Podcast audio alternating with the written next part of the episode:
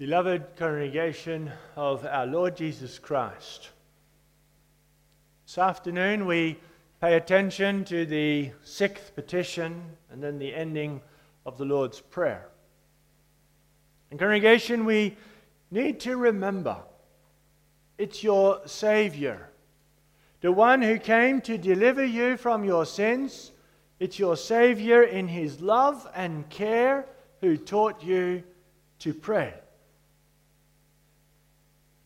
He came to this world to deliver us from sin and damnation and to preserve us in our redemption. It's our Savior who has taught us to pray this sixth petition. And so we pay attention this afternoon to this theme the Savior taught us the sixth petition for our encouragement in the fearful spiritual struggle. We're going to see three things. First of all, the necessity of this sixth petition, and then the content of the sixth petition, and finally, the confidence for praying the sixth petition. So the Savior taught us the sixth petition for our encouragement in the fearful spiritual struggle. We'll see, first of all, the necessity, and then the content, and finally, the confidence for praying this sixth petition. So, first, we pay attention to the necessity of this sixth petition. Why is it important to pray? In congregation, you ask for what you need. If you don't think you need something, you're not going to ask for it. Perhaps you're traveling overseas for the first time. And someone who's done it many times before says, if you need anything, just ask. But you didn't think you needed anything, so you didn't ask. And then maybe later on you regret that. It's more serious, and that can lead to some inconvenience, but it's more serious in times of danger. Perhaps you live in an area near a river, and there's been some heavy rain in the, the hills, mountains, and that river is threatening to flood and you get a phone call from emergency services Do you need any help? And you think you should be okay, and so you say, No, we'll be fine. You didn't think you needed help. And then when the river floods, then you realize that you were not prepared.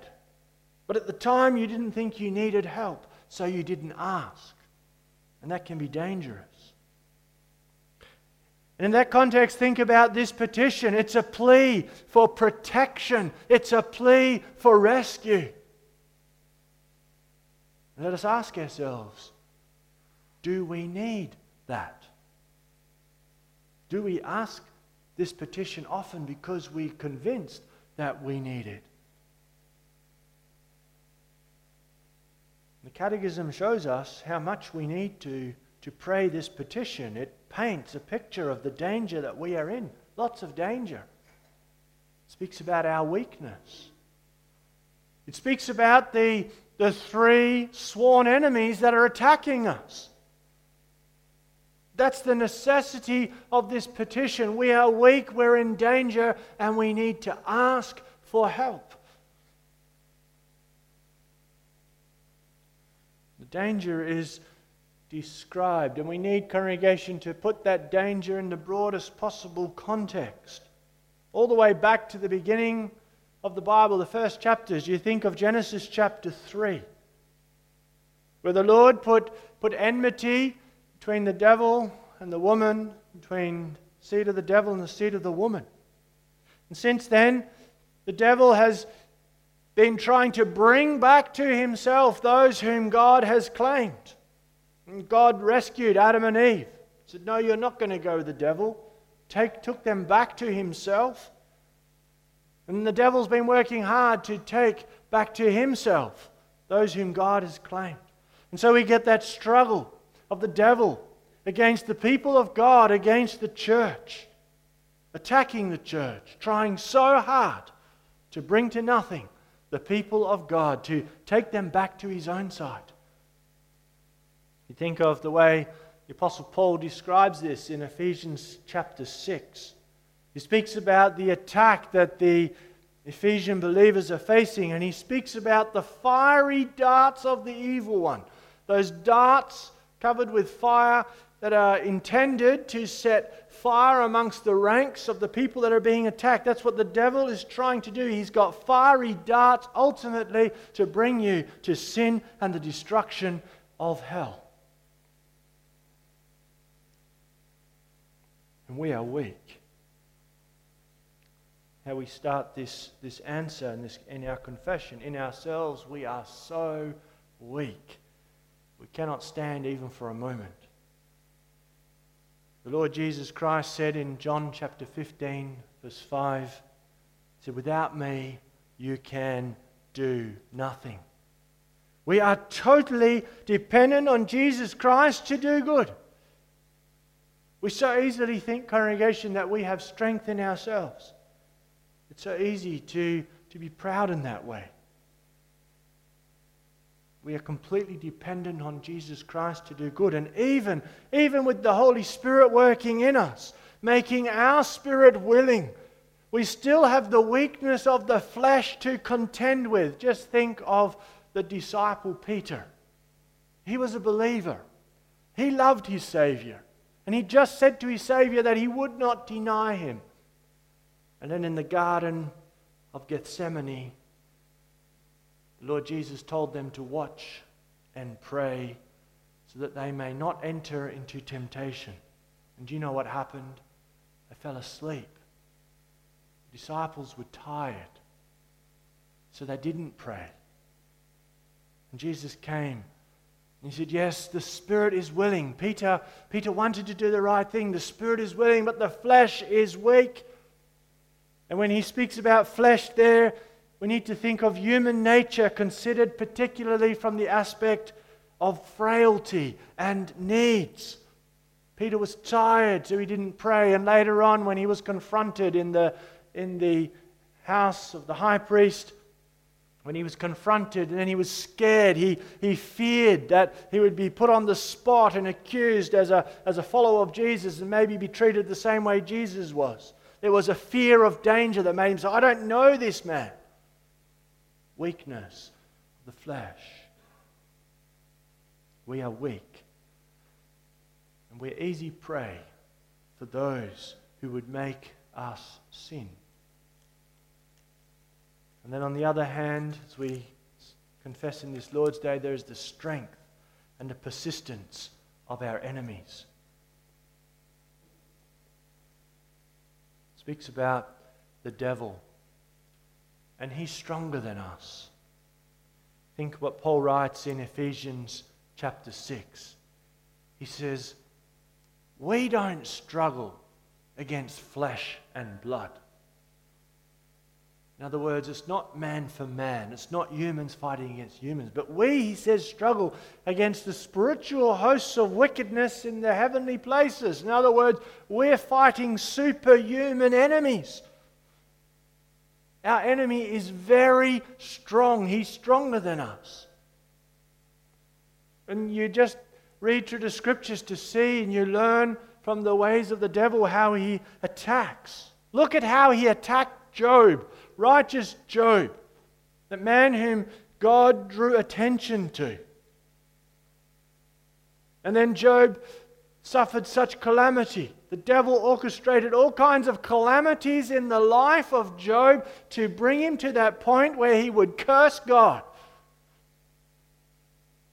How he can attack.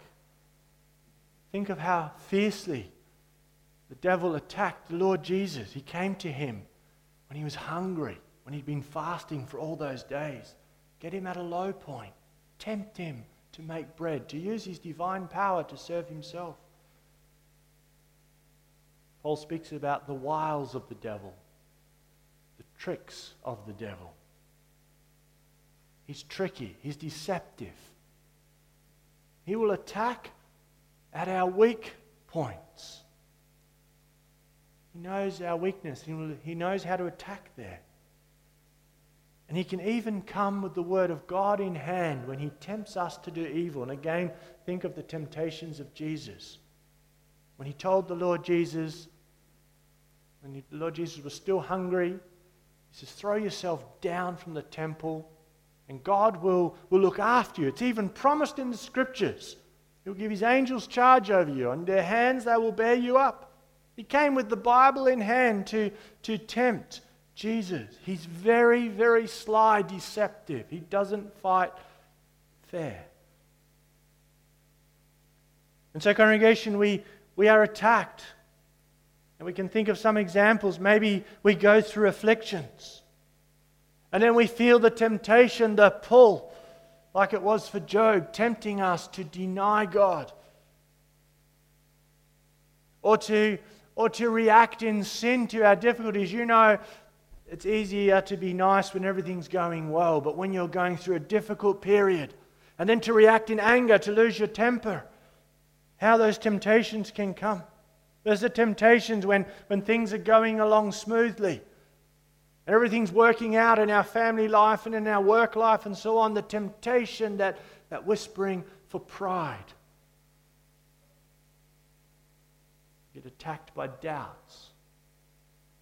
We might have a nice external look at how others see us, but inside we're struggling with doubts. How do I know I'm really a child of God? How do I know that God loves me? How do I know that my sins have been forgiven? However, he brings them, our enemy is very powerful. And he uses and works through the world.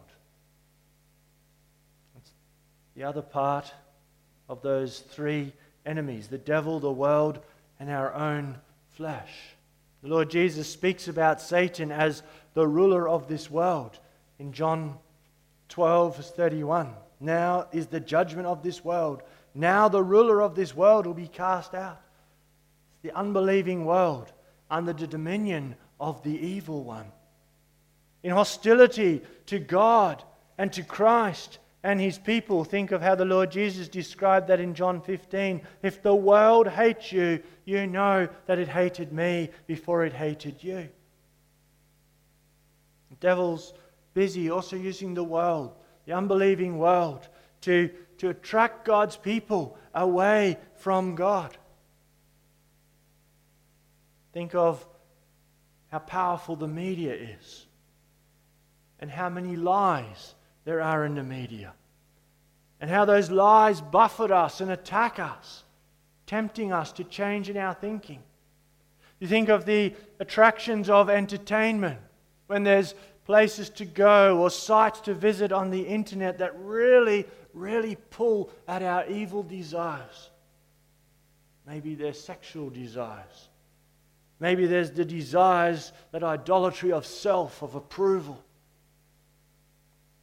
Spiritual forces attacking us. Teachings that come our way.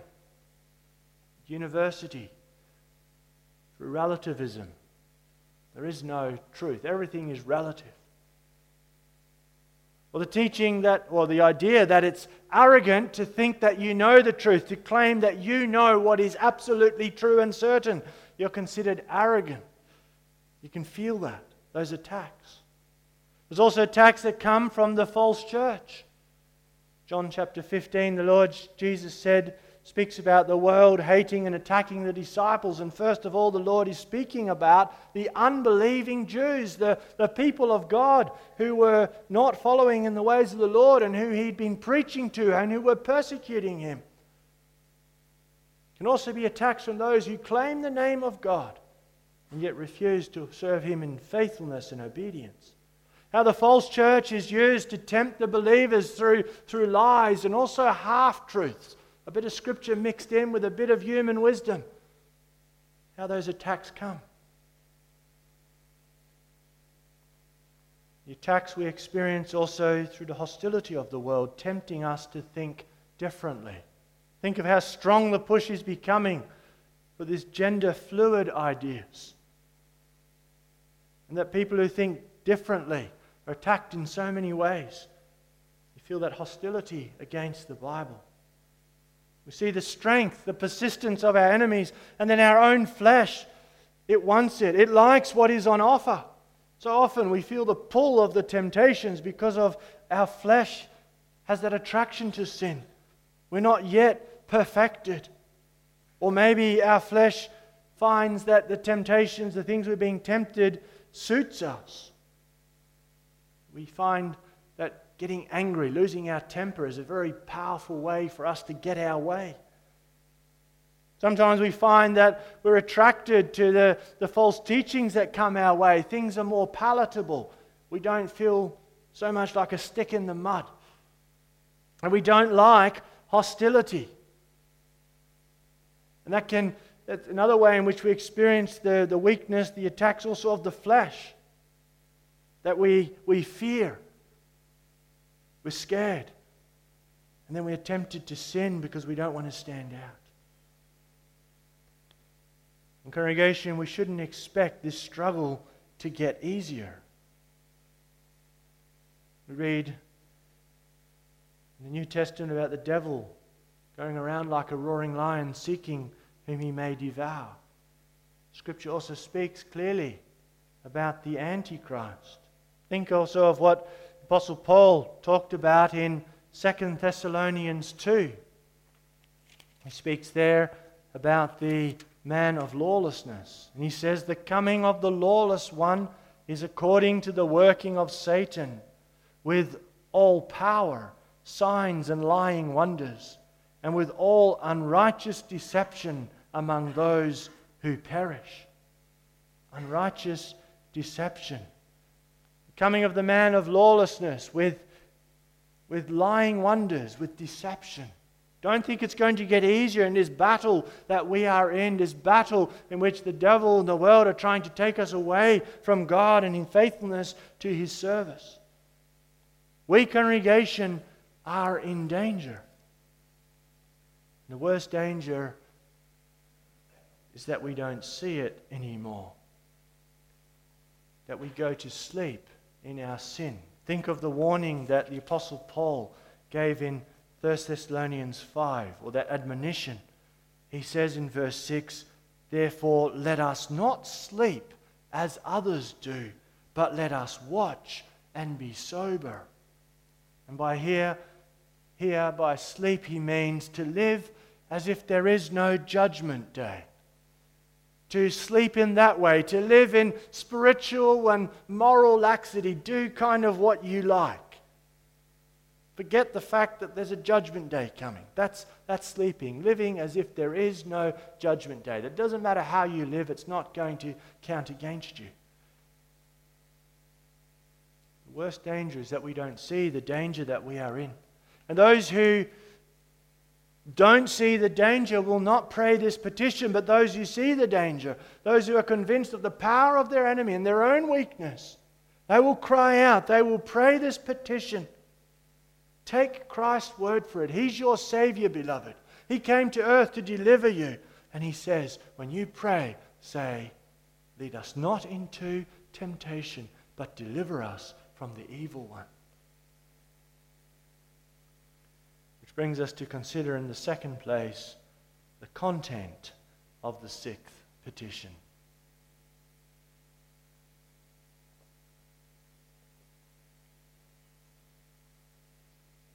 lead us not into temptation. God does not tempt us to do evil. God does not want us to do evil. As we read in James 1, verse 13,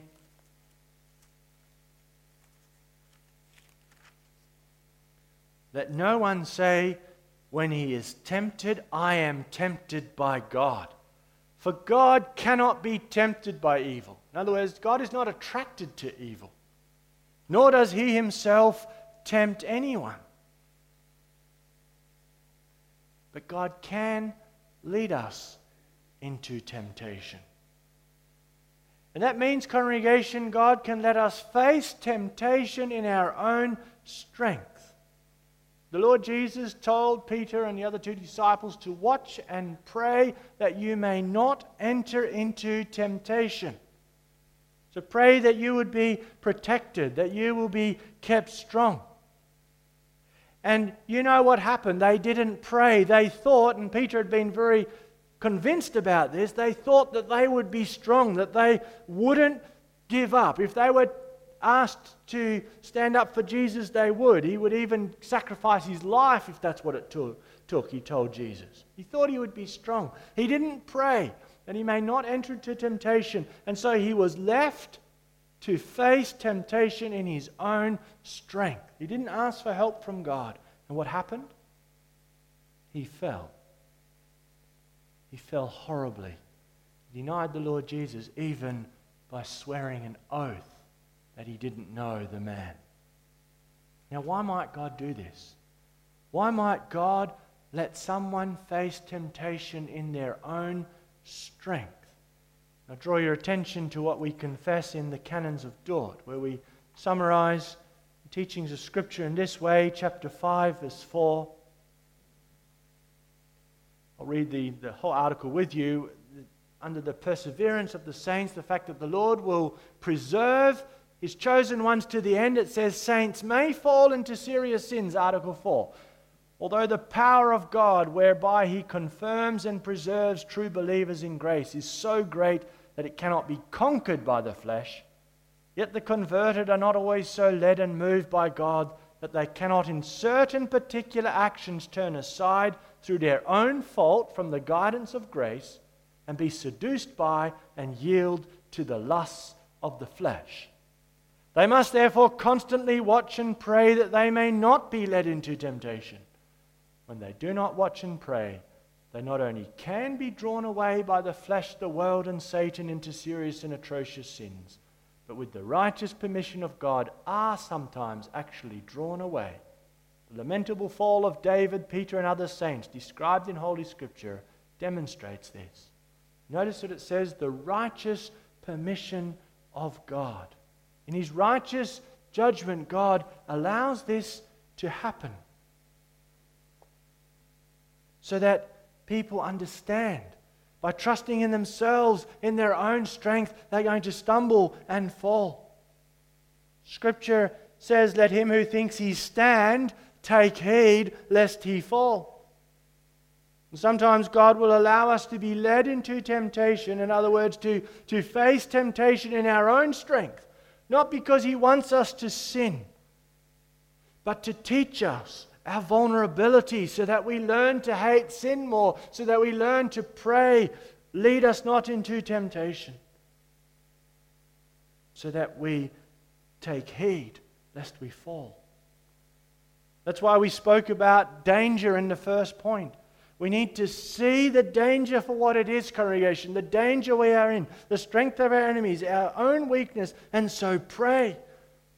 Those who do not watch and pray are in extra danger. Those who think that they don't need help, those who think that they'll be all right by themselves, they are in danger. They won't be praying.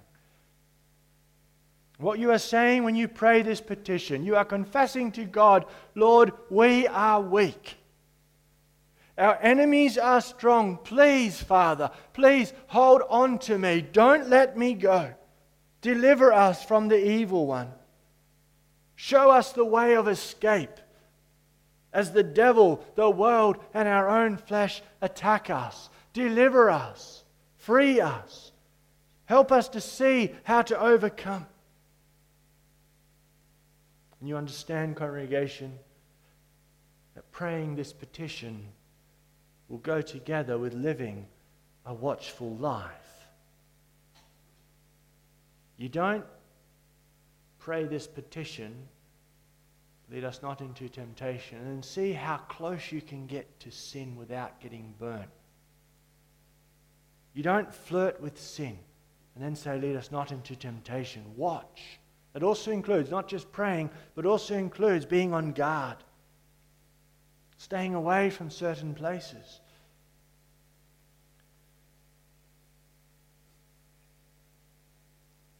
And it's we need to see the importance of watching and praying as time goes on. We have our daily sins of weakness when we give in to temptation, which is why we must also be constantly asking for forgiveness. Daily we stumble in so many ways. A thought pops up in our mind and we are ashamed. We say something before we think about it and we are ashamed. We do something that gives us grief. But also, there's those serious, from time to time, serious and atrocious sins. Not just a sin of weakness against which we are struggling, we stumble, we get up and keep fighting. But sometimes there is more. There is an element of giving over to sin, doing the wrong thing, knowing that it's wrong, but persisting anyway. Think of David, the adultery with Bathsheba. Of course, he knew that was wrong, but he did it anyway. You think of Peter, he knew. And yet he, he denied his Savior. And particularly with David, he, he held on to that sin for such a long time. And then God is offended. But when his people remain in their sin, refuse to break with it. Apostle Paul warns us in Ephesians chapter 4 about grieving the Holy Spirit. And that means the Holy Spirit, when you grieve the Holy Spirit by continuing in sin and refusing for a period to break with it, and you grieve the Holy Spirit, and then He will work against you. He won't give you that peace and assurance that the Holy Spirit gives. And then you know yourself under God's heavy hand. Think of how it went for David when he had sinned, and he speaks about that also in Psalm 32. When I didn't confess my sin, then my bones wasted away. You know there's something wrong between you and God, and you just look the other way. You refuse to deal with it. And that's why we cry out to God in this, in this petition lead us not into temptation. Keep us from stumbling and falling in little ways. Keep us from stumbling and falling in those big ways where we wallow in sin and stay in sin. Hold on to us.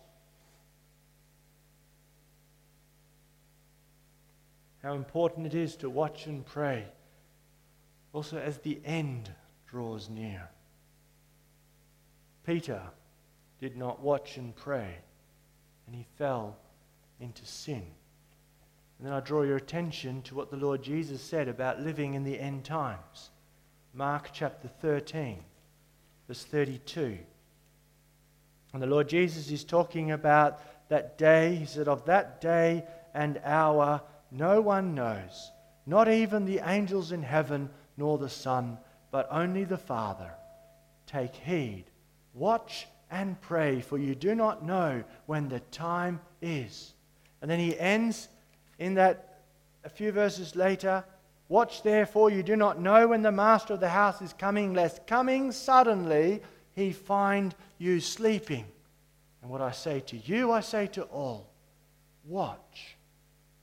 As the, as the end draws near, as history presses towards the end when Christ returns, how much more we need to watch and pray. It's devastating. It will be devastating to be found sleeping not physically sleeping, but spiritually sleeping when the Lord Jesus returns. Think of what the Apostle Paul writes in 1 Thessalonians chapter 5. For when they say, verse 3, peace and safety, then sudden destruction comes upon them as labor pains upon a pregnant woman, and they shall not escape. It will be devastating to be sleeping when he returns. And think of what the Lord Jesus said in Luke chapter 18. He gave that parable about the persistent widow. And then he ended with such a haunting question. He said, When the Son of Man comes, will he find faith on earth? A question to really awaken God's people, to keep them watching and praying.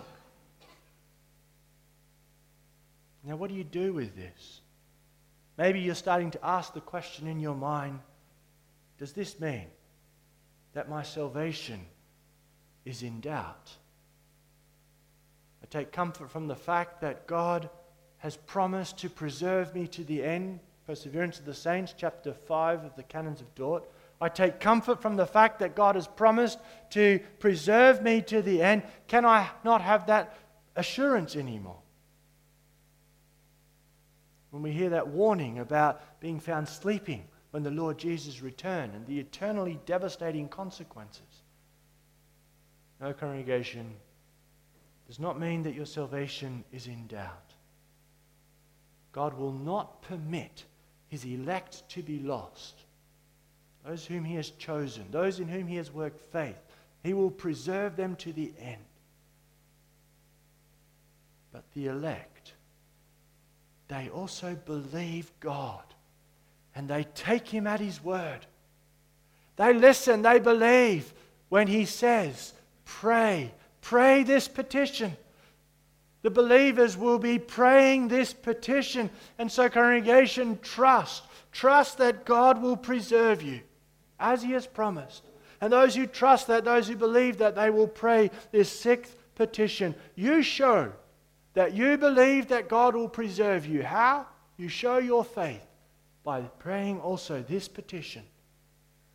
And though in His righteous judgment, God might sometimes let you face temptation in your own strength with the result that you fall because you've been getting lazy and you're not praying and watching as you ought. And then the Lord lets you experience the consequences of that. Though the Lord might let that happen sometimes, He will not completely abandon you, but bring you back to repentance. You can trust that. You can believe that, that He will hold on to you, like He did with David, even though David strayed for almost a year and Peter. The Lord Jesus said, None of those whom the Father had given him would be lost. But those who don't care, those who think sin is a joke, to be laughed at, to be boasted about, not to be fled from, those who refuse to walk in the ways of the elect, they have good reason to question whether they are elect. For those who believe, they can trust that they will be preserved till the end. And they will pray and keep praying for help in this spiritual struggle. And that brings us to the last point in which we consider the confidence for praying the sixth petition. So, why, congregation, can you be confident to pray the sixth petition, to ask for help from God? and to trust that He will give the help, that He will show the way of escape, that He will preserve you in the face of temptation. Because God is faithful, you can have confidence. Think again of what we read in 1 Thessalonians 5. The Apostle Paul writes to the believers, he says, For God did not appoint us to wrath but to obtain salvation through our Lord Jesus Christ. We've been appointed to obtain salvation through Jesus Christ. And later on in 1 Thessalonians 5, he says, God who calls you is faithful, who will always do it. And that it there is the things he talked about in the previous verse. The God of peace himself will sanctify you completely and may your whole spirit, soul, and body be preserved blameless at the coming of our Lord Jesus Christ. He says, The God who calls you is faithful, who also will do it, who will preserve you. Therefore, pray with confidence, trusting the faithfulness of your God. Pray with confidence because Jesus Christ is your Savior. He is your mighty Savior. We are weak, our enemies are strong, but our Lord Jesus Christ is stronger. None of those given to him by the Father will be lost, he said. That's your mighty Savior speaking. He who went to the cross to lay down his life for you. And he said before he left the earth, I am with you always to comfort his church. And he is with us in his spirit. And he is in heaven interceding for you, praying to the Father for you.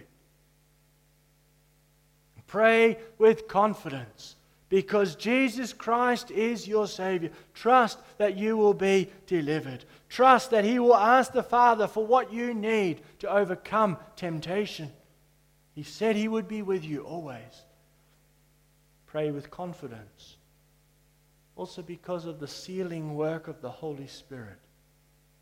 The Spirit is the one who makes us believe. It's only through the work of the Spirit in our hearts that we believe. The Spirit is the one who makes us believe and also makes us believe the importance of praying this sixth petition. And His presence in your life as He works faith in you, as He works obedience in you, His presence in your life is like a seal Paul says in Ephesians chapter 1. A seal of the inheritance that is coming to you. His presence in you today is a seal that one day you will serve God in perfection on the new earth. Pray with confidence because of the sealing work of the Spirit. You belong to God, and the Spirit in your life is a seal of that. And so you can also end your prayer with confidence. For yours is the kingdom, the power, and the glory. Trust that God is powerful, and doesn't the scriptures from beginning to end reveal God's power? Trust that God is powerful and able to fulfill His plan in your life as He gathers together a church, as He gives you your place, as He equips you to serve Him. His is the kingdom. Trust that God rules also over those powers of darkness that attack. Sometimes we can feel so weak and our enemies can seem so strong, but God is stronger. His is the kingdom, He rules. And His is the glory. Trust that God will bring glory to Himself, so that all who trust in Him will not be put to shame, but that God will give them the victory to His glory. Yours is the kingdom, the power, and the glory. And then also end your prayer with words of confidence. Amen. God will certainly hear this prayer. We can be assured of that when we ask, as we have been commanded by our Savior, when we consider the danger, and when we cry out and say, Lord, rescue us. Lead us not into temptation, but deliver us. God will hear when we ask, as we've been taught by our Savior. Therefore, congregation, pray with confidence.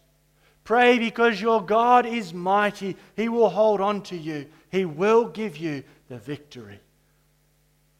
Amen.